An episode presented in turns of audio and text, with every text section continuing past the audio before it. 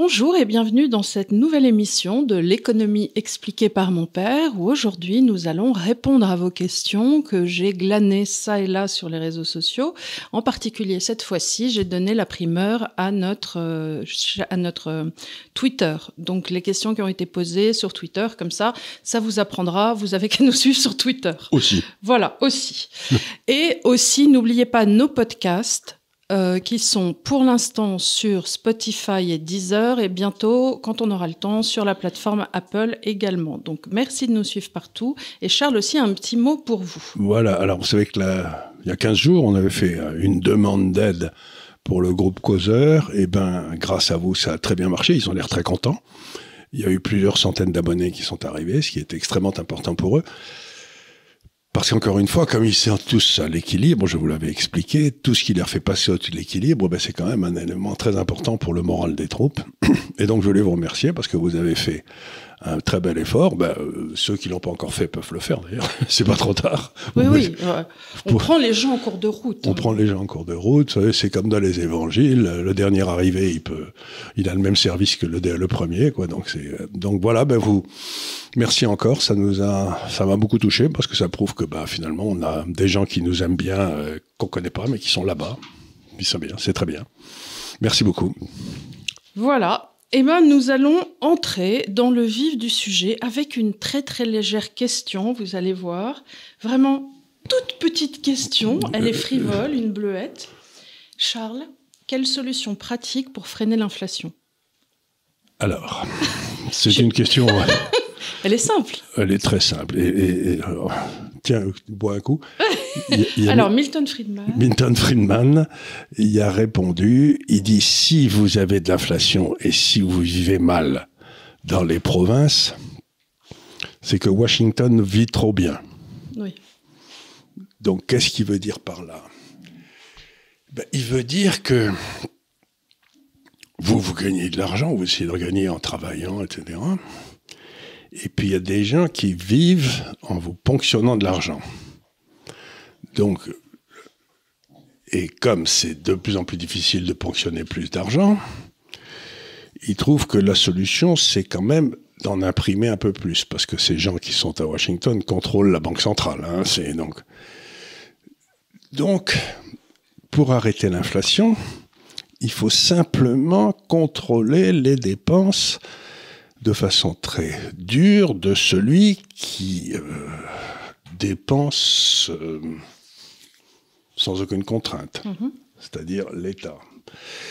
Et il faut donc aussi l'empêcher d'emprunter. Alors la façon qu'avait trouvé Locke de contrôler l'État, c'était que le Parlement votait les dépenses de l'État. Donc c'était les payeurs d'impôts en quelque sorte qui empêchaient le gars de dépenser parce qu'ils n'avaient pas envie de payer plus d'impôts. Mais comme ils ne sont pas complètement idiots, en particulier pendant les guerres et après les guerres, depuis la Deuxième Guerre mondiale, ils ont décidé que puisque le payeur d'impôts d'aujourd'hui ne voulait pas payer, il trouvait qu'il payait, assez, quoi. Eh bien, il fallait faire payer les petits-enfants du payeur d'impôts d'aujourd'hui, c'est-à-dire ils empruntaient. Donc, dans une vraie démocratie, il devrait y avoir deux choses pour empêcher l'inflation. C'est d'abord le vote des impôts par les représentants de l'État, par les représentants de la population, pardon, et deuxièmement, l'interdiction par l'État d'avoir un déficit budgétaire. Oui, puisque c'est endetter les enfants. Parce que l'impôt, voilà, l'impôt, euh, je veux dire la dette, ça n'est que de l'impôt différé. C'est-à-dire que nous, on ne paye pas les impôts, mais on a le pognon qui nous est donné gratuitement. Mais nos enfants et nos petits-enfants, eux, ils vont devoir payer des impôts et vivre en dessous de leurs moyens, parce que nous, on a, on a voulu vivre au-dessus de nos moyens. Donc, c'est une, c'est une, euh, c'est une déformation de la démocratie. Dans une démocratie, le déficit budgétaire devrait être interdit. Donc, donc il, faut, il faut en quelque sorte contrôler la Banque centrale et interdire la dette à l'État. Et là, euh, si on rentre plutôt dans les phénomènes, euh, les mécanismes monétaires, est-ce que tu penses que pour contrer cette inflation, comme d'habitude, il va s'agir de remonter les taux? Ben, Il faut revenir à des vrais prix.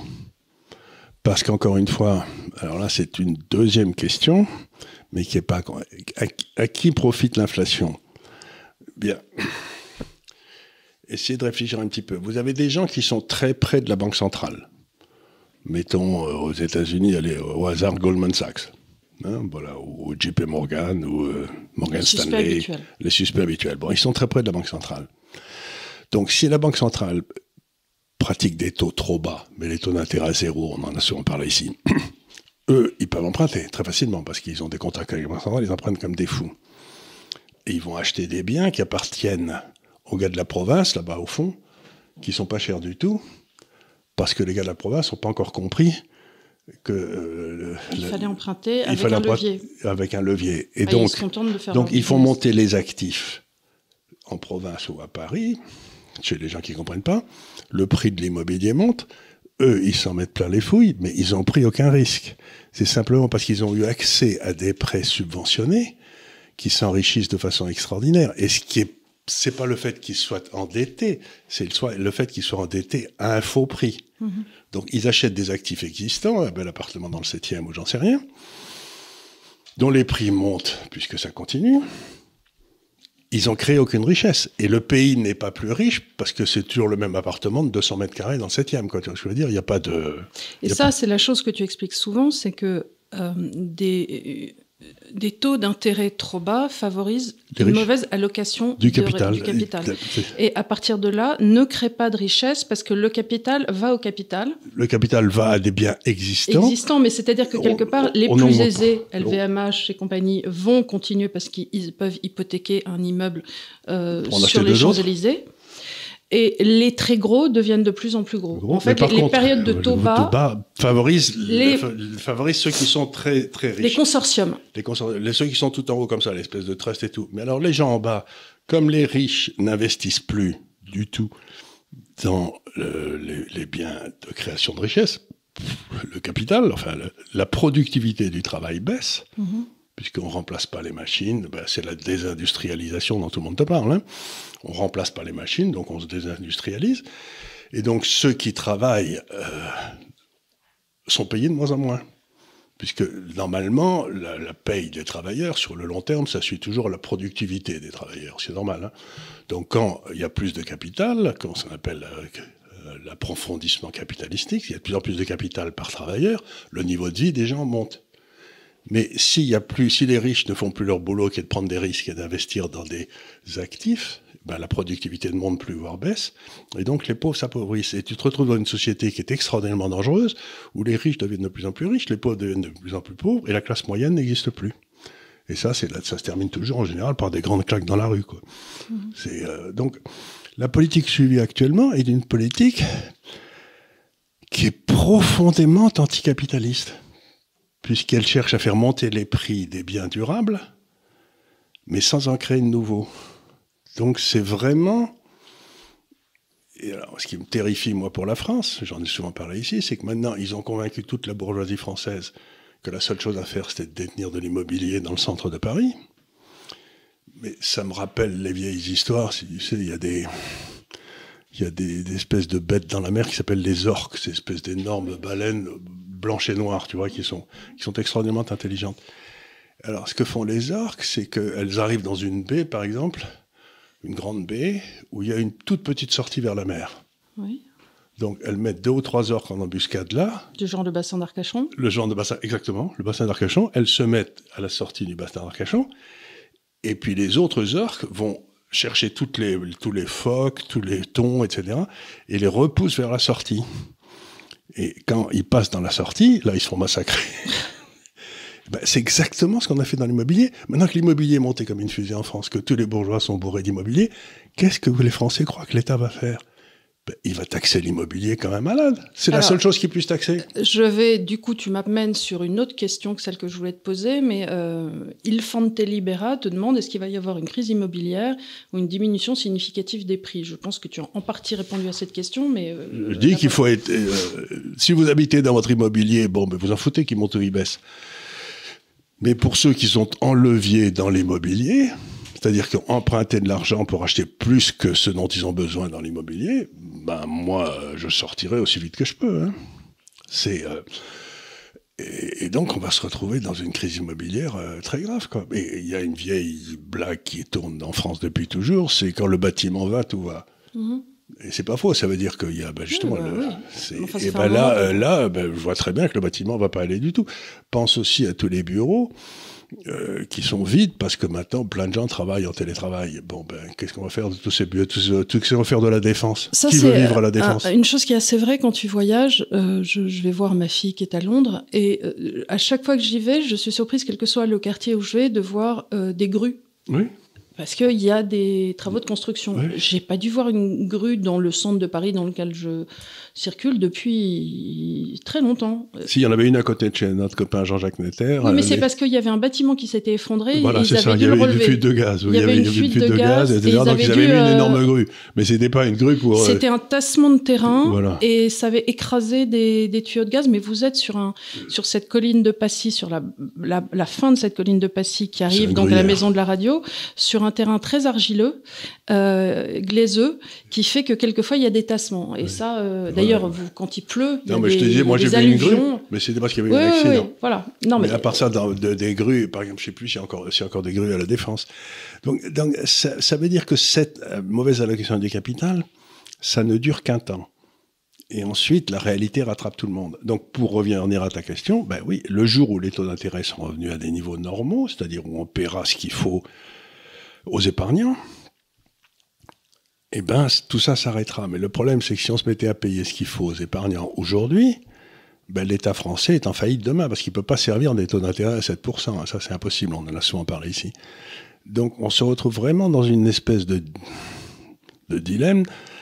On a fait n'importe quoi pendant 30 ou 40 ans. On a poussé, on a, on a botté en touche, on a botté en touche, on a botté en touche. Mais maintenant, euh, on ne peut plus botter en touche pour utiliser une image de rugby parce qu'on est dans les, euh, dans l'endroit où on peut plus botter en touche parce que euh, s'ils mettent la balle par terre, ils ont gagné quoi. Tu vois ce que je veux dire? Donc on, est vraiment dans un endroit maintenant où c'est ce que j'ai dit souvent ici aussi. Je regarde ce qui se passe et je me dis je ne vois pas de sortie logique. Donc on va avoir une sortie politique où il, va se passer des choses. Ça peut se passer sur l'immobilier, ça peut se passer sur la dette, ça peut se passer sur les deux. Et euh, tant qu'à faire avoir de l'immobilier, ben, il vaut peut-être mieux l'avoir, même si, comme je l'ai dit souvent, quelque part en Asie. Quoi. Alors, là, je vais te poser une question euh, crypto euh, maxi. On va voir euh, a priori débouler tout un gars de gars en disant ouais c'est super avec mon copain Gros Spirou, le bien nommé.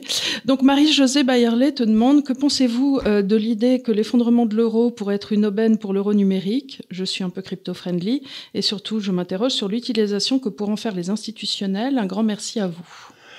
Alors là encore une fois, il ne faut pas il y a crypto, il y a crypto, si vous voulez. Je m'explique. Un truc comme le Bitcoin dont j'ai parlé,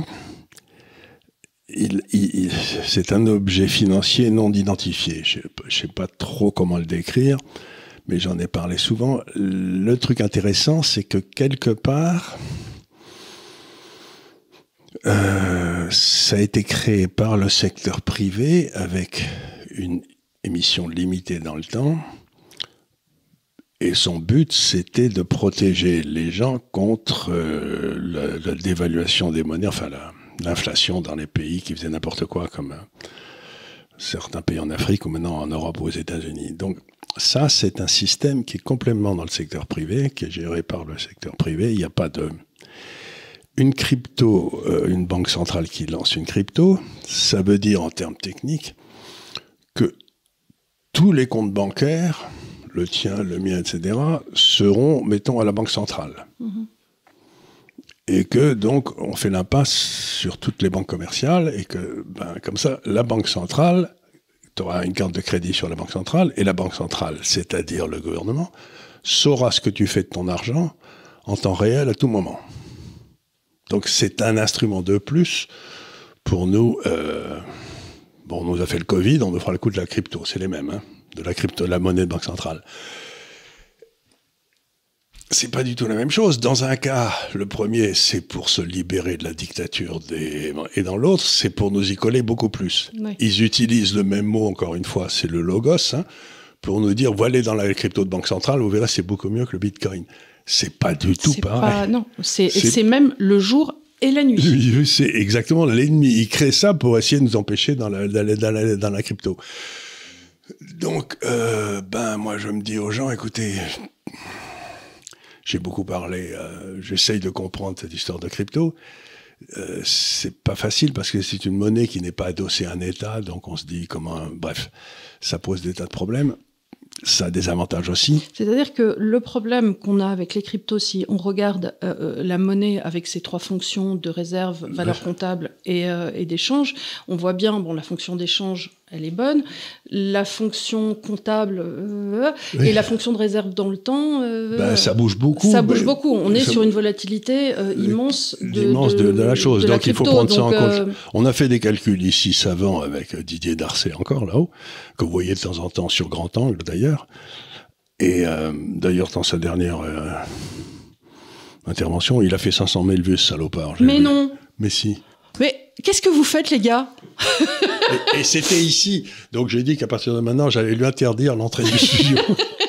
J'ai fait un gros coup de jalousie là. Non mais je me marre. C'était sur euh, l'effondrement bancaire aussi? C'était non, il parlait de Ah oui, ça, suite à sa conférence en, en, au, Qatar, au, Qatar. Oui, donc il avait parlé, ça a intéressé beaucoup les chambres. Et euh, donc il faut il faut pas se tromper, c'est que encore une fois, on a ces deux mouvements qui vont en parallèle, dont j'ai souvent parlé ici. Vous avez les hommes des arbres et les hommes des bateaux. Vous savez, les hommes des bateaux, c'est ceux qui restent dans leur île, qui attendent que la, que la noix de coco tombe et qui sont très contents. C'est Brassens qui chantait auprès de mon arbre. je vivais heureux, j'aurais jamais dû le quitter mon arbre, tu sais, c'est la vieille chanson que j'aimais beaucoup. Et puis vous avez les âmes des arbres qui, eux, veulent créer un gouvernement mondial. Pour créer un gouvernement mondial, il faut que chaque banque centrale passe à une monnaie crypto. Pour empêcher le gouvernement mondial, le Bitcoin, ça peut marcher. Oui. Tu vois, parce que c'est complètement dehors de tout gouvernement. Donc c'est exactement comme tu l'as dit tout à l'heure, le jour et la nuit, c'est les deux ennemis. Ils essayent de, encore une fois, ces gens qui nous gouvernent essayent euh, d'utiliser les mots dont on sert pour réclamer notre liberté pour nous enfler. Donc c'est pas crypto, Mhm. C'est une monnaie de banque centrale, mais par contre, ce que j'arrive pas à comprendre dans leur système, c'est que si tous les dépôts sont à la banque centrale, qu'est-ce qu'on va faire des banques commerciales? Et, à qui elles vont prêter, et comment elles vont prêter de l'argent? Tu vois ce que je veux dire? C'est à ce moment-là, la banque centrale doit prendre tous les cryptos, toutes les monnaies, tout l'argent, et puis ensuite le prêter, mais elle va le prêter à qui? Aux banques commerciales qui le prêteront à leurs clients?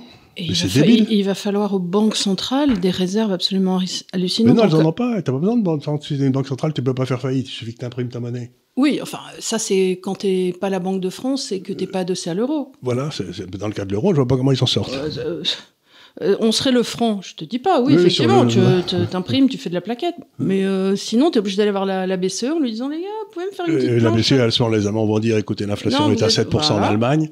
Non, non, on va pas baisser les taux et puis on va pas faire ce truc-là. Donc, on arrive à un moment où ce projet monétaire des États qui a commencé avec l'euro, euh, puis l'idée ensuite était de faire une espèce de monnaie mondiale, j'en sais rien, est en train de se fracasser sur la réalité. Mais encore une fois, la, guerre entre les hommes des arbres et les hommes des bateaux, elle est, lancée et elle est, à plein. Hein, on la voit. Euh, et, et aujourd'hui, vous avez, on a bien vu au moment de la guerre de Crimée, vous avez la guerre de, pardon, d'Ukraine. Enfin, c'était pas loin. Vous, avez, vous, avez, juste euh, donc tous les pays qui sont dans le camp américain, allez, qui, qui continuent à défendre l'idée des hommes euh, des bateaux, les hommes euh, qu'il faut, il faut faire un gouvernement mondial, et puis alors tous les autres pays, vous prenez l'Inde, vous prenez la Chine, vous prenez la Russie, vous prenez le Brésil et tout ça, qui si ça vous fait rien, on va continuer à se gérer nous-mêmes et on n'en a rien à faire, on n'en a rien à foutre de vos billes là. Donc, on sent bien que cette espèce de rupture qu'il y a maintenant à l'intérieur de chacun de nos pays, euh, ben, c'est tout à fait, euh, ça se passe aussi dans le monde. Mm-hmm. Il y a une rupture maintenant, il y a toute une série de pays qui sont gérés par des hommes des arbres qui disent vos histoires de gouvernement mondial, allez vous faire cuire un œuf. Et je signale à ceux que ça intéresse que la Chine ouvre en ce moment deux centrales à charbon par semaine. Mhm. C'est pour vous dire s'ils en ont rien à foutre du CO2.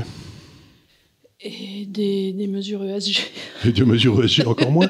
Mais alors, ce qui me fait rigoler, c'est que j'ai regardé, je me suis dit quand même, ils sont gonflés, ces Chinois.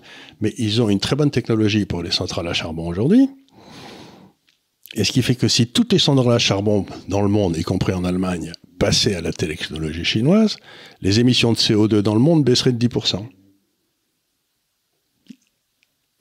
Et pendant ce temps-là, nous, on trie nos bouchons. Pendant ce temps-là, nous, on trie nos bouchons et on continue à, ouvrir, à réouvrir des centrales à charbon qui sont polluantes comme tout. Donc, et je demande aux gens, est-ce que vous savez combien de CO2 il y a dans l'atmosphère, dans les gaz dans l'atmosphère? Tu sais toi en pourcentage? Non. À ton avis, allez, au hasard, comme ça. Ah, mais moi, tu me demandes un truc en science. Euh, oui. Bon, bah, allez, la plupart des gens disent 3 4 Ouais, je redis 8, mais bon. Euh, c'est 0,3, entre 0,3 et 0,4 Et à 0,2, la vie cesse. Ah, d'accord. Parce qu'il n'y a plus assez de carbone pour faire la, la transformation, tu sais, des, des plantes. Oui, la photosynthèse. La photosynthèse. Donc, oh, la cinquième, c'est super classe. Donc, donc voilà, ce que je veux dire par là, c'est que on nous explique que c'est l'abomination de la désolation si, dans le fond, la nourriture des plantes augmente dans l'atmosphère, ce qui libère plus d'oxygène et ce qui permet une plus grande. Donc, les grandes périodes de malheur dans l'histoire, ça n'a jamais été les périodes de réchauffement, ça a toujours été les périodes de refroidissement. Mmh. Donc, mais on, nous prend vraiment pour des taupes. Hein. Je pense qu'il y a un peu de ça. Alors, tu as Louis qui te pose une question. Euh, tu y as un peu répondu la semaine dernière avec Léonard, mais je vais partir du principe qu'il y a peut-être des gens qui ne regarderaient pas ou qui n'écouteraient pas les deux émissions. Donc pour cela, je la repose. Un immense merci pour le travail de l'Institut. J'ai lu La grève d'Anne Rand. La question pour les gens à qui il reste du bon sens et des neurones, c'est partir où? Dans quel pays où il resterait? Un droit de propriété et des libertés individuelles de premier plan ça, c'est une question très difficile. Euh, à, dire vrai, dans le temps, j'aurais répondu, là où il y a euh, le roi d'Angleterre sur les billets, ou la reine d'Angleterre sur les billets, parce que ils avaient ce droit, ces droits, euh, le common law qui venait, qui protégeait les libertés, etc mais la façon dont ces pays, le Canada, la Nouvelle-Zélande, euh, l'Australie, ont traité le problème du Covid, mm.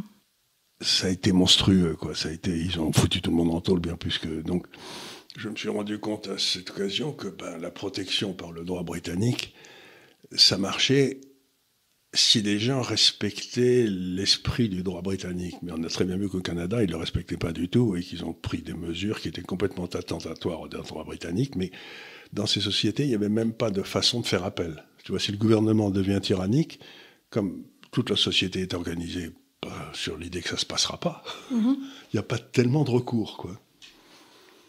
Et donc, bah, je me demande si je répondrai pas à la Floride et le Texas. Ah oui. Parce que là, il y a des, il y a des robustes d'Ayn Rand. Tu vois, il y a des gars qui ont lu Ayn Rand, qui comprennent. Et donc, Dos Santi, c'est plus le gouverneur du Texas, je sais pas comment il s'appelle. Euh, ils n'ont pas peur. En tout cas, pas les Californies.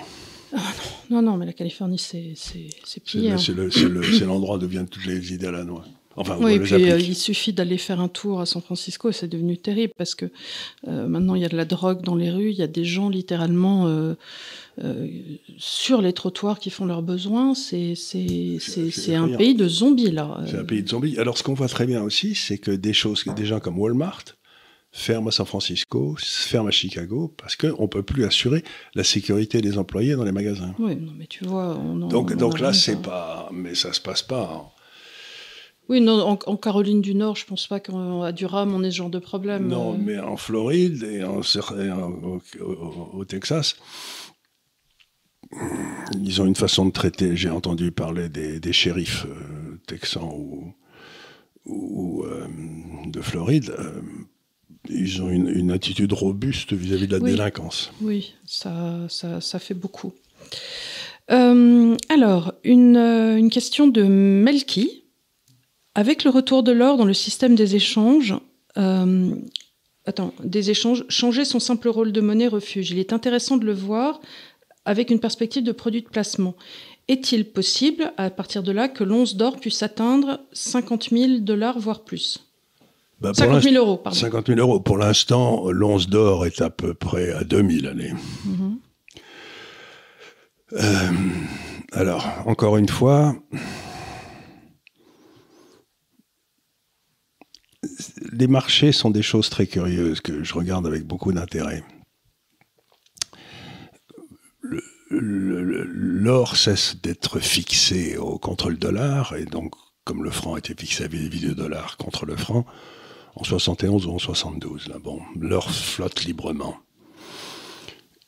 Et mettons que vous ayez le choix entre deux outils de, réserve de valeur, sans vouloir prendre de risques. Hein. Donc tu peux acheter en 71-72 soit une once d'or, soit la valeur équivalente en obligation de l'État français. Tu vois? Et puis là-dedans, tu touches les coupons, tu réinvestis les coupons, tu réinvestis les coupons. Mais hypothétiquement, tu ne payes pas d'impôt sur ce investissement. Bon, c'est pour un type qui vit dans une île. Quoi. Eh bien, donc de 1971-72 à aujourd'hui, ça doit faire 50 ans, un peu plus. Quel a été le résultat des deux placements? Eh bien, jusqu'à il y a quelques mois, c'était exactement le même. Oui, mais tu avais fait un graphique, c'était à Noël, il y a deux ans, je crois, justement, avec le S&P et le cours de l'or. Et ça revient toujours à la moyenne. Ils sont corrélés sur un siècle. Et vous prenez, le, vous prenez le cours de l'or sur le cours du pétrole, et c'est aussi une grande horizontale. De temps en temps, on monte au-dessus. Aujourd'hui, le pétrole est pas cher par rapport à l'or. Donc, il vaut mieux avoir du pétrole que de l'or, mais il y a quelque temps, il valait mieux avoir de l'or que du pétrole. Bon. Donc, ça veut dire que Aujourd'hui, le système est plus ou moins en équilibre en ce qui concerne l'or, si on tant que c'est réserve de valeur. Mais si on introduit l'or à nouveau comme moyen de paiement, à ce moment-là, il n'y en a pas assez. Oui. Parce qu'il va falloir remplacer tous ces stocks de dollars qui servent de euh, working capital, de, de, fonds de roulement, mettons par de l'or. Et donc, à en effet, on pourrait monter à 10 000, 20 000, 30 000 pour que ça se passe. Mais alors là, on se retrouve à nouveau dans cette espèce de système mercantiliste qui était celui de l'Allemagne d'entre-deux-guerres. Oui, et de la France. Et de la France, et qui nous a amené, ben, avant ça, à la guerre des Boers. Parce que le, euh, le, le, problème, c'est comme quand il y, a, si on produit pas assez d'or, s'il n'y a pas d'or qui est produit, c'est que le pays, la plupart des pays s'imaginent que dans le fond, accumuler des stocks d'or, c'est être gagnant. Oui. Et donc, ils mettent leur monnaie sous-évaluée, ils dégagent des excédents des comptes courants. Et on fait des cycles déflationnistes et on de, fait à de grande qualité. D'une grande qualité. Donc, et le pays qui est en excédent de ses paiements courants, normalement, devrait voir sa masse monétaire augmenter. Mais l'empêche de monter en stérilisant cet or dans une cave à la Banque de France. C'est ce que la France a fait sous Poincaré. Et c'était une des grandes causes de la Grande Dépression. Parce que la France était là, et prenait tout cet or, et puis n'augmentait pas sa masse monétaire. Et ben, ce que ça fait, c'est que ça a foutu tout le monde en l'air, et en particulier l'Allemagne qui a sauté. Et on s'est retrouvé avec Hitler. Donc,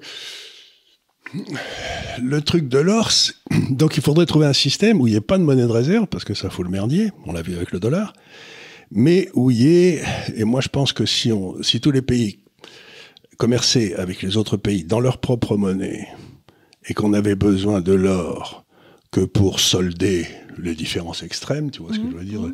Sinon, les autres pays, celui qui est créditeur, pour acheter des obligations de celui qui est débiteur, par exemple. Oui. Donc, il y a une façon de monter un système qui soit complètement décentralisé, avec les marchés obligataires de tous les pays, euh, transactions courantes qui se passent dans les monnaies locales, donc on n'a pas besoin de réserve, et puis, euh, l'or, s'il y a un pays qui d'un seul coup devient complètement euh, fou et, refuse, plus personne ne veut de ses obligations, en ce moment, on lui dit, mais vous donnez votre or. Alors, je me posais une question hier, alors ça c'est une question qui vient de moi, là, qui, me revient. hier, j'étais à un, un, débat sur Radio Courtoisie avec Anne-Laure Malray, qui va passer dans une semaine, je crois. Et on parlait du, de Macron qui était en Chine, qui, suivant les dires de Trump, est allé ass de, de Xi Jinping. Donc la question est, est-ce que dans un arbitrage, sachant que la Chine veut quand même que le yuan devienne monnaie de réserve Non, pas vraiment. Ils veulent que le dollar cesse d'être monnaie de réserve. Ils veulent que le dollar cesse d'être monnaie de réserve. Mais eux, ils veulent pas devenir monnaie de réserve, non. Alors, ma question est, est-ce que dans des échanges internationaux où la Chine, quelque part, va pouvoir faire un choix, est-ce qu'elle ne pourrait pas privilégier des pays comme l'Arabie saoudite dans ses échanges, qui accepterait de faire l'échange, le trade en, yuan, par opposition à la France qui, elle, va continuer à commercer en euros ben, Le vrai problème, c'est que La Chine aujourd'hui doit avoir un déficit de son commerce extérieur avec euh, l'Arabie saoudite, puisqu'ils vendent plus de pétrole que les, que les Saoudiens n'achètent de produits chinois. Ça veut dire donc que euh, ben, l'Arabie saoudite se retrouve... Et dans le temps, la Chine devait payer son pétrole à l'Arabie saoudite en dollars. Oui. Ben, si maintenant l'Arabie saoudite accepte, accepte les yuan, ce qui semble être le cas, l'Arabie saoudite va se retrouver avec plein de yuan. Oui, qu'est-ce qu'on va en faire? Alors, qu'est-ce qu'elle va en faire? Ben, Elle peut acheter des obligations du gouvernement chinois oui. à 10 ans qui lui donne du 3% réel, ce qui est bien. Mhm. Sans risque. Sans risque. Elle peut... Euh, la deuxième chose qu'elle peut faire, c'est qu'elle peut dire à, la Chine, écoutez, j'ai trop de yuan, vous me donnez la contrepartie en or de ces yuan. Mhm.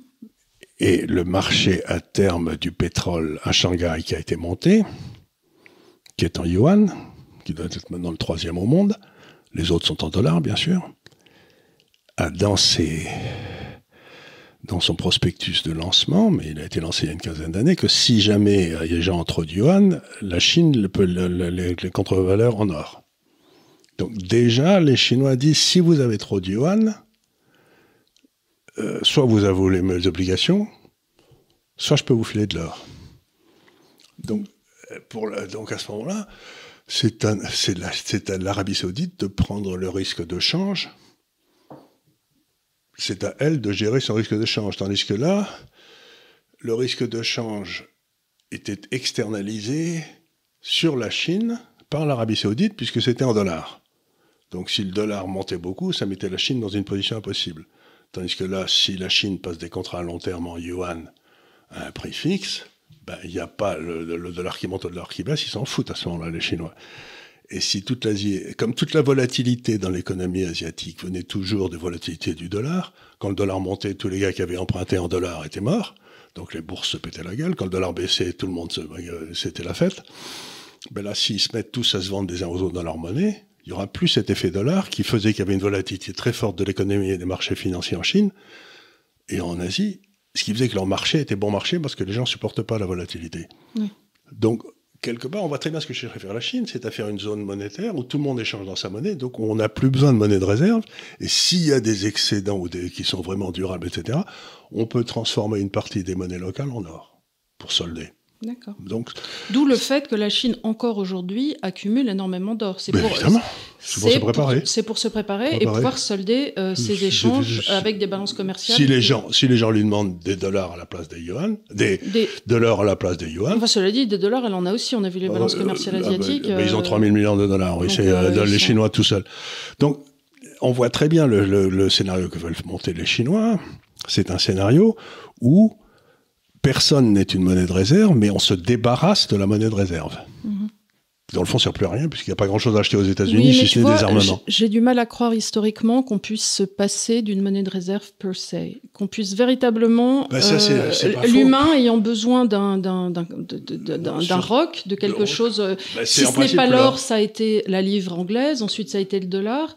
On a vu... La livre anglaise, elle est restée tant qu'elle a marché, tant qu'elle était convertible librement en or. Oui, mais même, même réponse du dollar jusqu'à ce que s'il n'y avait pas eu euh, 39-45 et les suites où on nous a imposé les échanges, c'est-à-dire les Américains nous ont imposé leur extraterritorialité et leur dollar, euh, parce que parce que la guerre, euh, parce que la guerre. Mais sinon, à ce moment-là, on aurait trouvé des façons. Mais aujourd'hui, c'était très difficile autrefois parce que les marchés financiers étaient développés simplement chez nous. Il y avait il y avait Wall Street et il y avait Londres, mettons. Tout mm. le reste, c'était des des places de province, si j'ose dire. Et donc, l'un des gros problèmes de toute l'Asie, c'est qu'il n'y a jamais eu, ou jusqu'à récemment, de développement de leur marché obligataire long. C'est-à-dire que dès qu'ils avaient, dès que ces pays avaient besoin de capital long, par exemple pour faire un barrage ou une centrale électrique euh, nucléaire, eh ben ils étaient obligés d'emprunter en dollars parce qu'ils n'avaient pas la profondeur des marchés qui leur permettait. Mais aujourd'hui, les technologies en particulier d'informatique, etc., ont fait tellement de progrès que je vois pas ce qui empêche l'Indonésie d'émettre des obligations en monnaie locale. Et puis, et puis voilà. mais il y aura un marché, tu penses? ben, Il y en a déjà un.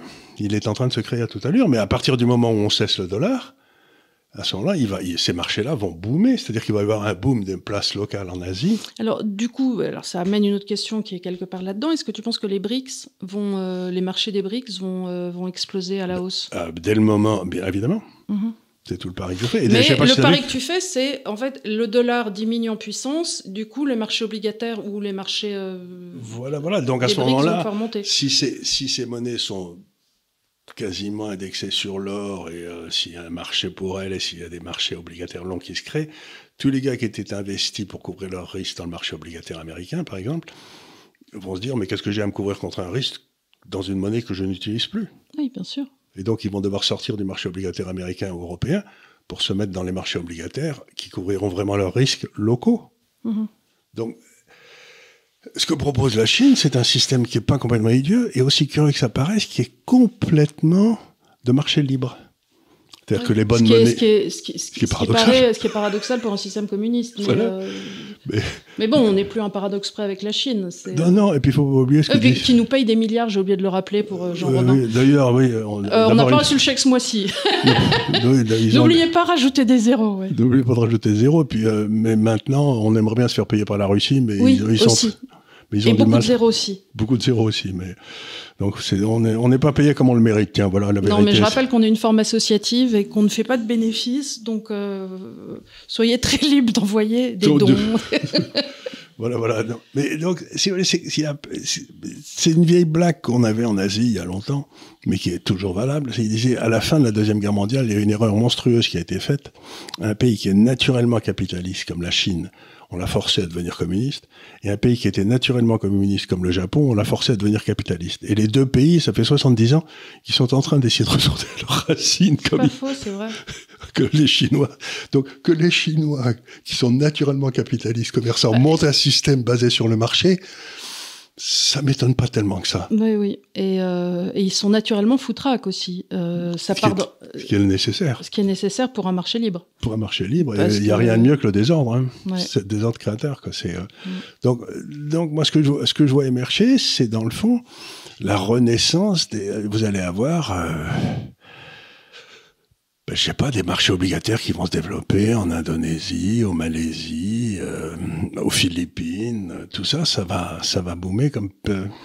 Alors c'est un peu la même question, mais pas vraiment, parce que là c'est une technicité. C'est Benoît Guillemin qui te demande s'il y aurait moyen d'arbitrer les marchés qui existent entre SWIFT, anciennement mondiaux, et ce nouveau marché mis en place, ou à cause des sanctions anti-russes et BRICS?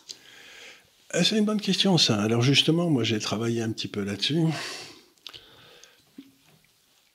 si on accepte les idées que je viens de développer depuis cinq minutes, là,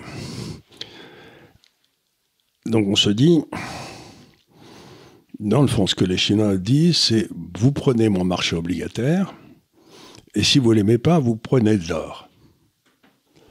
Bon, les Chinois sont de loin les plus gros acheteurs d'or, depuis 5-10 ans, hein. facile.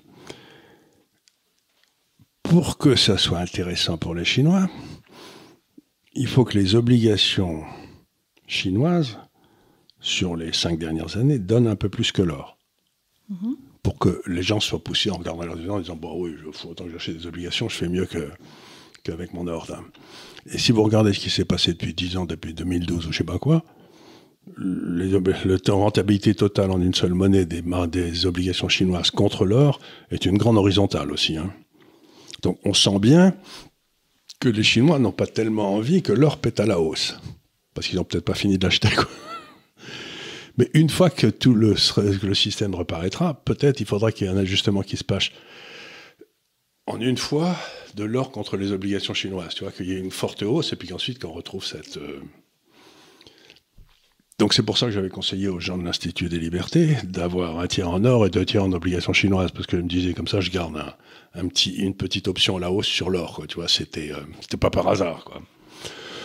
Ben oui, logiquement, l'or et les obligations chinoises devraient donner à peu près la même rentabilité, mais si d'un seul coup, il y a ce nouveau système qui se met en place, je sais pas si vous avez vu, mais le Brésil et la, et la Colombie, ou la Bolivie, je sais plus, la Bolivie, je crois, Brésil et la Bolivie viennent de signer des accords pour que leur commerce avec la Chine soit fait en monnaie locale. En monnaie locale chinoise ou la leur Les deux. Ah, les deux. donc, il y a une partie de l'Amérique latine qui est en train de filer vers L'Asie, aussi étrange que ça puisse paraître. Ben non, mais le plus gros client du Brésil, c'est la Chine, parce qu'ils ont besoin de minerais de fer, ils ont besoin de tout ça que le Brésil fait. Donc on voit bien que tout ce développement qui se passe ne peut pas se faire si le dollar reste la monnaie de réserve. Parce que d'abord, il n'y en a pas assez, puis, euh, puis ensuite, ils font n'importe quoi avec leur monnaie. et euh. donc, euh, les gens ne veulent pas d'un seul coup être coupés du commerce international parce que les Américains ont décidé qu'ils n'étaient pas gentils. Donc, on voit très bien que les zones qui vont se développer, c'est les zones dont j'ai parlé ici, c'est bien sûr tout le monde autour de la Chine, là, et puis toute la, toute la branche qui part de la Russie et qui descend vers la Turquie, en passant ensuite par la Syrie, l'Irak, euh, l'Iran, le Pakistan et l'Inde. Donc on voit très bien que cette espèce d'immense arc comme ça va aussi se créer. Et j'ai lu aujourd'hui, hier, que euh, les, Russes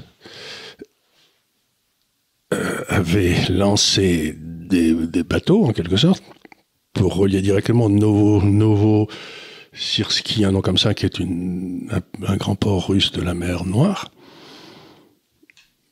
et Mumbai, en Inde. Ah oui. Neuf jours. Et, ben. et, donc on voit très bien que d'un seul coup, toute cette immense arc qui remonte euh, autour de l'Inde, qui est autour de l'Inde comme ça, qui va aussi un peu vers l'Afrique, euh, va connaître un développement mais foudroyant dans les années qui viennent, parce qu'ils vont pas bénéficier des, ils vont se mettre à faire, du commerce entre eux à la place de se mettre sur la gueule, quoi. Non Donc, on voit très bien les deux zones de qui vont se croire, il va y avoir une croissance, c'est, euh, mettons, le, le, sud de la rue, euh, Sébastopol, tu pars de Sébastopol, et puis tu descends jusqu'à Mumbai, et tout ce qui est à 200 km à droite ou 200 km à gauche, ça va boomer comme jamais, plus tout ce qui est autour de la Chine, mais par contre, si tu regardes la carte, tu te dis, mais alors l'Europe, qu'est-ce qu'on fait? Nous, on est complètement à l'extérieur. Et c'est là, quand cet arc qui descend de Sébastopol vers... Euh, c'est là où il, y a, il doit y avoir 80% des réserves d'énergie de pétrole dans le monde ou de gaz. Donc ces gens-là vont avoir une énergie très bon marché. Nous, monsieur, on fait des régulations pour avoir des chargeurs universels de téléphone. De téléphone, ça, Et on, possiblement, dans un deuxième temps, on passera à des réglementations pour avoir un sac d'aspirateur universel. Ça me paraît quand même très important d'arriver à normer la taille des courgettes et des concombres. Oui, mais Parce que ça va dans tous les sens, monsieur. Oui, ça va dans tous les sens et rien tel que le, rien tel que l'ordre pour créer la croissance, qui est une imbécilité totale. L'ordre crée, crée la stérilité. Il n'y a qu'à voir mon bureau. Il n'y a qu'à voir le DAF qui est en pleine euh, séance d'ordre. Là. Oui. Alors, ben là, c'est une question euh, de, bon, euh, qui, qui, un peu abstraite, mais les gens ont du mal avec ces notions-là, donc allons-y. Que se passerait-il si la BCE annulait la dette des États européens qu'elle détient et peut-elle acheter indéfiniment la dette des États via les banques sur les marchés secondaires sans conséquence? Alors, la DCE, qu'est-ce qui se passe si elle annule la dette? Comme la dette d'un État est, ce qu'on appelle en termes techniques fongible, ça veut dire que ben, toute la dette des États européens est annulée parce que tu ne peux pas annuler la dette d'une institution sans l'annuler pour les autres. Hein. Oui, c'est ce qu'il dit. On a, on a, allez, on prend et on annule tout le monde, les Italiens, les eh Grecs et, basta cosy. Et eh ben à ce moment-là, toutes les compagnies d'assurance, toutes les banques euh, sautent. Ah. Parce que c'est qu'elles ont dans leur actif pour garantir les dépôts, c'est euh, la dette des États européens. Donc, elles font le coup de Philippe II. Quoi. on en a souvent parlé, Philippe II d'Espagne, d'un seul coup, il a dit aux, dettes aux banques italiennes, vous savez quoi les mecs, je vous paye plus, et eh ben ça crée une crise bancaire, mais alors inimaginable. faut pas oublier que ce qui est au passif de l'État est à l'actif de quelqu'un d'autre. Et qu'ils ont fait passer des réglementations partout pour que la seule façon de garantir les dépôts, c'est d'avoir des dettes étatiques. Puisque l'or, on s'en sert plus, puisque, eh ben, et eh ben, ça veut dire que tout notre système financier, notre épargne longue, disparaît. Et on, se, retrouve au XIIe siècle. Quoi. Voilà, et on remet euh, des siècles à rebâtir. Euh, ah, oui, ça, on met des siècles. On met des siècles à rebâtir une ligne de crédit. Et eh oui, parce que là, en plus, on écrase tout le système bancaire européen. C'est pas ça, parce que encore Charles Quint, euh, Philippe II, c'était les Italiens parce qu'ils étaient les seuls banquiers à l'époque. Voilà, mais donc ça a peut-être permis à des banquiers français. Ah non, ce qui est sorti après, c'est les banques c'est les banquiers en Hollande. Et puis un peu en Allemagne aussi. Puis après, il y a eu la City. Voilà. Et nous, on n'a pas jamais eu de, grands banquiers en France. Ah ben nous, on, avait, euh, on a fait fort à l'époque John Law et fait Cantillon, donc euh, on, a, beaucoup donné. on a beaucoup donné. On a, on a, on a eu un gars qui nous a expliqué qu'il fallait détruire la monnaie. Donc, ça, on, a bien, on a bien, les classes dirigeantes ont bien retenu là. Et puis on avait été bien sous Saint-Louis aussi. Sous Saint-Louis, là, oui, on avait mis les, on avait Saint-Louis avait foutu les, les, pauvres banquiers juifs à l'époque. Bien sûr, c'est ça ce que et je puis, dis, Philippe, et puis Philippe Lebel, lui, il avait ce qui servait de banque, il avait liquidé les Templiers. Voilà. C'est quand même une des façons les plus rapides de se débarrasser des gens, c'est de les tuer, quoi. Des, des, des, des gens qui t'ont prêté de l'argent. Voilà, c'est ce que j'allais dire. T'es débiteur, voilà. T'es créditeur. si créditeur, si voilà. donc, dès que tu as prêté de l'argent à quelqu'un, il faut se méfier quand tu descends un escalier qu'il est derrière toi, quoi. Tu vois, c'est. Euh, c'est une vieille règle. Hein. C'était, j'oublie le nom, mais tu te, elle est très connue cette histoire de Louis XIV qui allait voir le, le palais de, de ce. Ah ben, ben c'était à Vaux-le-Vicomte. À Vaux-le-Vicomte. C'était, voilà. c'était Fouché. Fouché. Euh, faut, voilà, donc il faut faire un peu attention quand tu as des trucs trop jolis ou trop. ben, en tout cas, c'est pas une bonne idée de montrer au roi de France que tu es plus riche que lui. Quoi, tu vois, ouais, c'est, pas, c'est rarement euh, bien vu. C'est, rarement productif. Quoi. Mm. Comme quoi. Ouais. Alors, question plus technique, mais peut-être que tu as la réponse. Comment investir en pratique dans les bons du Trésor de Singapour? Quid de la dette du pays qui représente 140-160% du PIB selon les sites? Parce que tu parlais d'investir bah ouais, dans le, dans, dans le Singapour, dollar de Singapour. Mais, euh, alors, soyons clairs, Singapour, c'est c'est lui, c'est Lee Kuan Yew, ça a été créé par Lee Kuan Yew, qui était un type au poil. Euh, Qu'est-ce qu'on peut dire? D'abord, à comment investir? Ben, Il faut, à la limite, ce que vous pouvez faire, c'est, j'imagine, vous ouvrez un compte dans une banque suisse multidevise, légale encore une fois, et vous donnez l'ordre d'acheter des dollars de Singapour, et puis, et, puis voilà, quoi. C'est, bon, ça, c'est, vous, les, vous mettez en dollars de Singapour dans votre compte, comme les taux d'intérêt sont bas. Il y a, peut-être euh, des fonds à Singapour ou à Hong Kong qui investissent dans le, ça, il faut faire une recherche sur Google, c'est pas, euh, c'est pas, pas très difficile. Maintenant, la dette de 120%, euh, quand vous voyez que le fonds de pension de l'État de Singapour, euh, qui a été un de mes clients d'ailleurs il y a longtemps, euh, et un de mes actionnaires, est gigantesque. Je suis certain que les deux tiers ou les trois quarts de ce, ces 120% sont détenus par le fonds de pension. C'est-à-dire qu'ils n'ont pas de dette. Moi, je suis pas du tout, je suis pas du tout inquiet pour Singapour. Si, si je t'emprunte de l'argent euh, parce que tu es puissamment riche à cause de tous ces part de Chinois qui nous payent trop, euh, ben, euh, je m'endette plus. Toi, tu te crédites plus. Mais la famille, le niveau de dette est resté le même. Oui.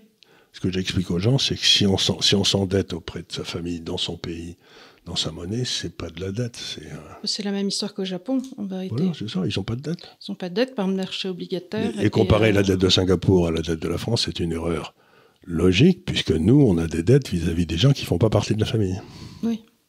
D'ailleurs, on ne sait pas très bien les où notre dette. Euh, D'ailleurs, on pourrait le savoir, il me semble que ce serait euh, dans, bah, euh, dans la série. Aussi, je trouve que parmi les informations importantes et parmi les trucs à faire à Bercy, je ne sais pas combien ils sont là-dedans, mais avoir un petit calepin pour savoir qui détient notre dette à l'époque de quand même des, des, des, des trafics. Mais on le sait. On le a... sait, mais on ne veut pas nous le dire. Donc on ça aussi, je trouve ça scandaleux. J'ai un problème avec la non-transparence d'une information Parce qui est quand même primordiale. Toute notre dette étatique française est dans une société où tous les titres qui est à Bruxelles, je crois, une espèce d'énorme ordinateur. Donc, on sait à tout moment, mais vraiment à la seconde près, qui détient la dette française, parce que toutes les transactions sur, la dette française, ça se passe entre un acheteur et un vendeur qui se... Qui, qui oui, se, puis il y a des compensations. C'est la comp qui se compense oui. dans cet endroit. Mais Donc, évidemment. on sait exactement où est notre dette. Non, mais j'espère bien.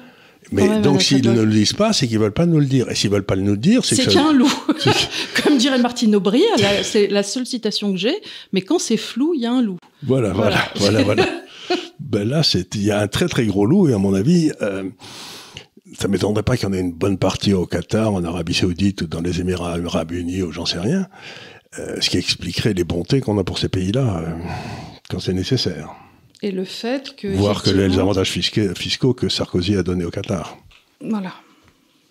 Je crois que le, le seul client de Dominique de Villepin en tant que conseiller. euh, En tant qu'avocat, en tant qu'avocat, c'est le, le- c'est pas le Qatar? C'est le Qatar.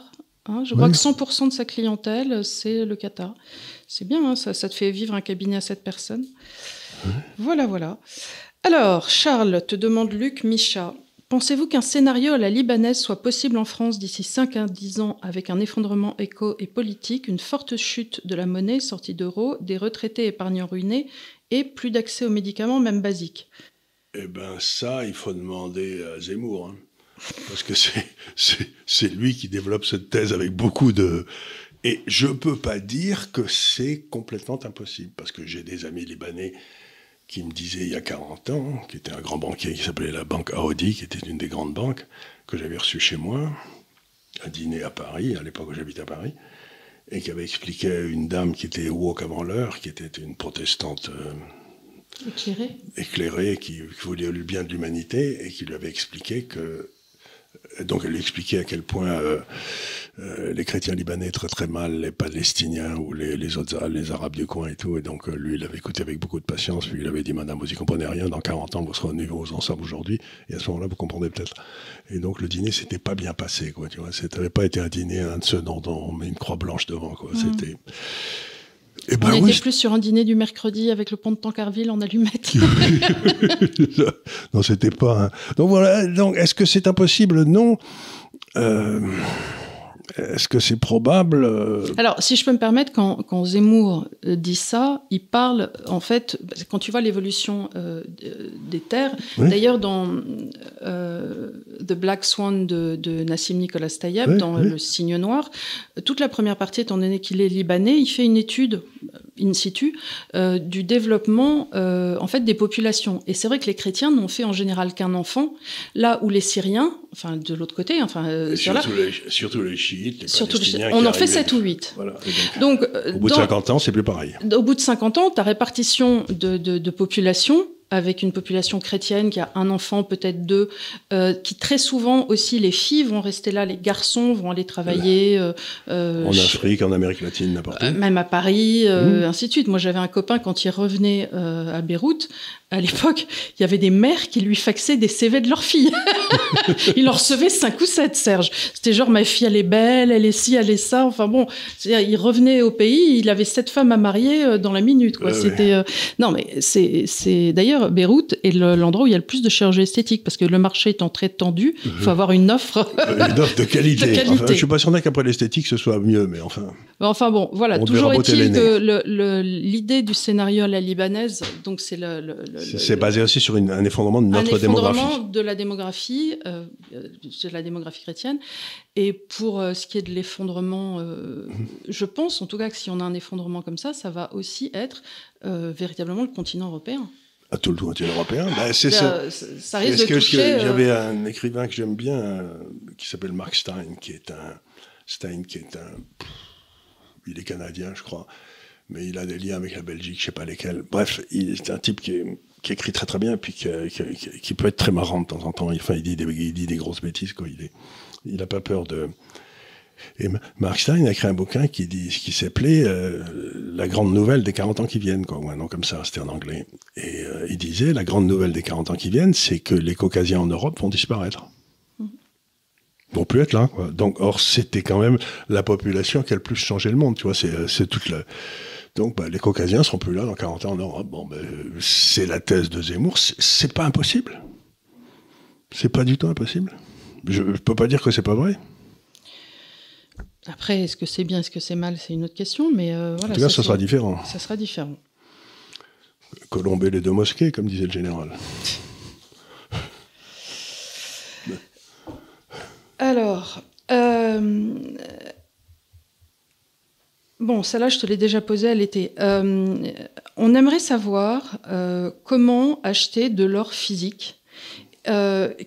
Quelqu'un dit mon courtier me propose un fonds type Mandarin Global Sport. Je ne sais pas ce que c'est. Que faut-il penser de ce type de fonds? J'ai actuellement seulement des actions et je souhaiterais diversifier mon portefeuille avec de l'or, des ETF, de l'énergie. Alors je sais. J'ai posé la question euh, à Didier? À Didier et j'ai posé la question aussi à Richard Détente. Richard Détente a fait, je crois, euh, une de ses publications il y a quelque temps sur comment acheter de l'or physique. Donc ça doit se retrouver dans ces, ces grands angles. Hein. C'est pas que je le recommande, je dis simplement pour ceux qui se posent des questions, il y a toute une série de comment ouvrir un compte en Suisse, comment ouvrir. Voilà. Je vous explique. C'est que euh, vous savez que en France, il y a des il y a des réglementations. Alors avant c'était la COB, maintenant c'est l'AMF, et euh, Charles n'est pas accrédité en tant que courtier, donc il ne peut pas donner euh, spécifiquement des conseils en vous disant passez par euh, ceci, passez par cela.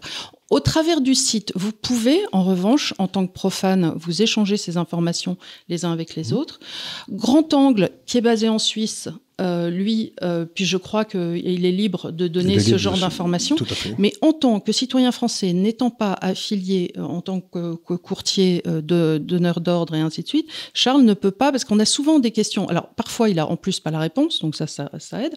Mais quand bien même il l'aurait, il ne peut pas légalement vous donner cette information. Et on ne peut pas contourner parce que, encore une fois, c'est des sanctions AMF. Par contre, je sais qu'il y a des banques, je crois que c'est Pictet et la Deutsche, qui ont ce qu'on appelle des ETF, c'est-à-dire des Exchange Traded Funds, c'est-à-dire vous achetez pas l'or physique, mais vous achetez des parts dans un stock d'or qui est vérifié tous les jours par des auditeurs, par des huissiers, par des huissiers, etc. Donc on vous fera pas le coup de on vous a vendu 1000 tonnes d'or et il y en a que 100 dans les caves, quoi. Donc en principe, il y a la contre-valeur, il n'y a pas eu d'effet de prix. Mais donc ça existe ces choses-là et ça peut être acheté librement en France. Mais je vais voir, j'ai un de mes amis ici qui a voulu le faire. Euh, par l'intermédiaire d'une banque française euh, que je ne nommerai pas. la Société Générale Non, ce n'est pas la Société Générale. BNP Paribas Non plus.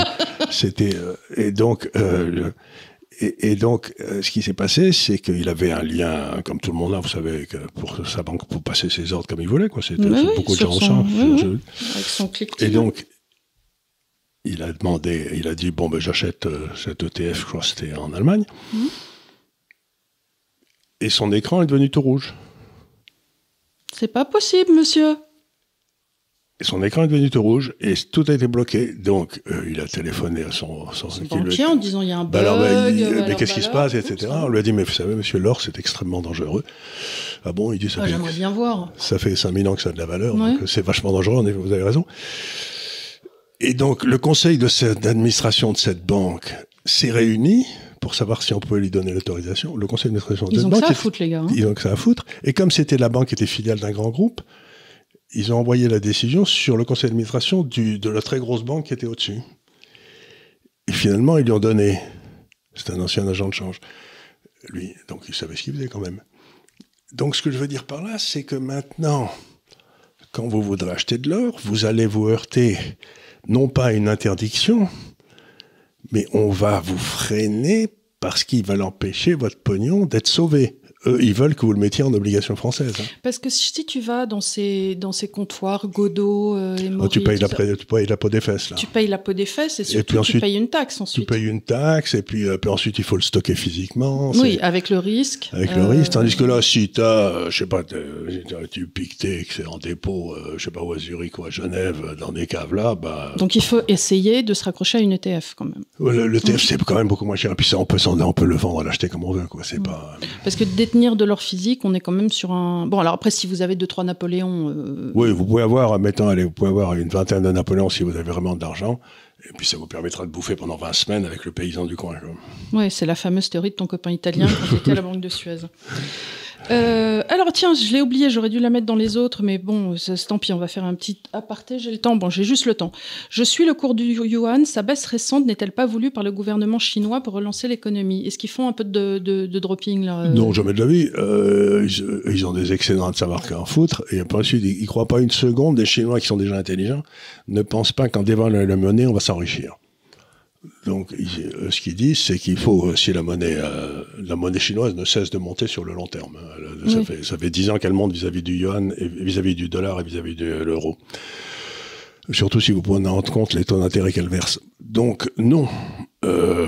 c'est plutôt une occasion d'achat d'autre chose. Ce qui s'est passé, c'est que l'euro a eu une petite ressucée de hausse. Là, on est passé de, je sais plus, 92 à 97 ou 98 ou 99. Donc, ça n'a pas été une hausse d'une baisse du yuan, c'était une petite, c'est une hausse technique de l'euro. Voilà, c'est pas. Alors, ce qui se passe, c'est que les, la Chine est en train de remettre plein de pognon dans le système pour faire redémarrer l'économie après la fermeture. Les États-Unis font de même, le Japon fait de même, et le seul pour l'instant qui ne remet pas de pognon dans le système, c'est les Européens.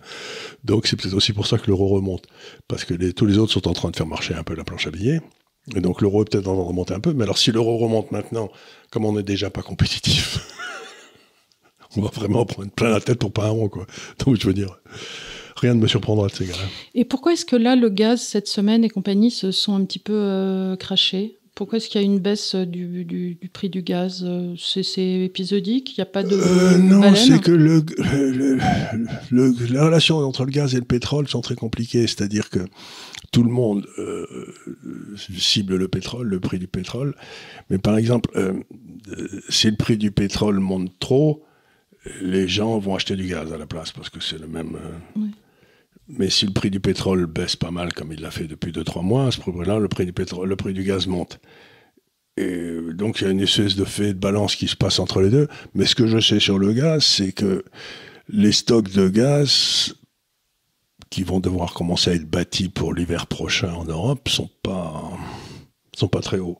Donc je m'attendrais plutôt à ce qu'il monte plutôt à ce qu'il baisse, mais je, ne suis pas un spécialiste. Parce que tu penses qu'il y en a pas beaucoup et qu'on va avoir un cycle. surtout, c'est pas ça. C'est euh, il y en a plein du gaz, mais il est en Russie. Oui, bah oui. Et il n'est bah pas pour nous. Et le gaz de schiste, il est toujours pas arrivé parce qu'on n'a pas les Le gaz de schiste, il faut bâtir les bateaux, il faut bâtir les réservoirs, c'est pas le même système, il est quatre fois plus cher. Donc, euh, qu'est-ce qu'on doit recevoir comme gaz aujourd'hui? On doit recevoir un petit peu par. Euh, on doit recevoir par l'Algérie. Oui, oui, on en achète par l'Algérie. On en achète par l'Algérie. c'est 10 15 je, je, crois que la, la Hongrie reçoit du gaz russe. C'est pour ça que tout le monde gueule contre elle, mais je suis pas sûr. Peut-être l'Autriche aussi. Il n'y a pas l'Italie qui a... L'Italie a aussi des deals avec, avec l'Algérie, surtout. Oui, avec l'Algérie. Il y a une sorte de pipeline, je crois, qui, qui euh, traverse. Bah, c'est pas le, tu sais, tu peux, je dis pas que tu peux nager, mais tu peux presque aller de Tunisie en Italie en nageant. C'est pas bien loin. Hein. Euh, ah oui, d'ailleurs à ce propos, euh, beaucoup de gens te demandent de faire, enfin beaucoup de gens, euh, ou les mêmes plusieurs fois, une émission sur l'Algérie et d'autres sur le Québec, le Canada. J'en profite. Il n'a aucune connaissance ni sur ni sur l'autre. C'est pour ça qu'on en fait pas. Je m'empêcherais pas de parler pendant une heure et demie dessus. Non, voilà. Mais t'as pas de connaissances spécifiques sur l'Algérie. Non, pas vraiment. Économiquement, voilà. Donc euh, on pourrait, on pourrait se documenter, mais tu connais ça pas plus que ça. Euh, voilà. Bon, c'est la raison pour laquelle c'est pas qu'on snob, hein, c'est qu'il y connaît rien. on avoue, on avoue. C'est honteusement. Il y a des limites, il y a des limites. Oui, voilà. Quand on pose des questions sur le sur Timor ou n'importe quoi, je suis quand même un peu sec. Quoi. Non, mais c'est vrai que tu n'as pas particulièrement travaillé. D'abord, tu n'as jamais travaillé avec euh, l'Afrique, euh, enfin le Maghreb et ou l'Afrique. Et le Canada, bon, Louis-Vincent, euh, mon frère, touche un petit peu ceci, cela, mais c'est pas non plus un énorme domaine de compétence. Vous êtes plus sur les États-Unis en tant que. Oui, on est sur des zones pour les États-Unis et le Canada, mais aussi on est sur des concepts, par exemple l'énergie. Alors il faudrait peut-être que je regarde le rôle de l'Algérie dans l'énergie, etc. Mais ça suppose de, que je m'y colle, quoi. C'est, voilà, euh, bah il y a, y a qu'à. Et il y a qu'à Faucon. Et puis, à, et puis à 80 balais, j'ai les informations nouvelles, ça a du mal à rentrer. Hein. Voilà, écoutez, en tout cas, euh, on a été ravis de faire cette émission aujourd'hui avec Raphaël qui nous, euh, qui, qui, était avec nous, qui, euh, qui est le jeune homme qui m'aide à mettre les, ces émissions sur les podcasts que ceux qui écoutent avaient le plaisir de pouvoir écouter. Donc, on était ravis de l'accueillir. On va aller déjeuner avec lui et, et, avec le DAF qui, qui attend ça avec impatience. Qui attend ça avec impatience. Il a, il a bien ronflé quand même. Hein. Il était très mignon. Je pense qu'on aura des incrustations. Et on vous remercie beaucoup encore de nous avoir suivis. Merci euh, d'être aussi nombreux. N'oubliez pas, comme toujours, mettez des pouces, euh, mettez des likes, mettez tout ce que vous pouvez mettre. Et pour ceux qui n'auraient pas fini, qui ne seraient pas encore abonnés aux revues dont on vous a parlé, vous avez encore une chance. Hein. À mon avis, ça va durer encore quelques temps. Ils prennent des abonnements encore. Hein. Voilà, en tout cas, ils étaient ravis. Merci encore d'avoir fait ce petit geste pour eux et pour nous et pour vous aussi, parce que vous allez voir, euh, Conflit, c'est vraiment sympa. Merci encore et on vous dit à la semaine prochaine. Merci, au revoir.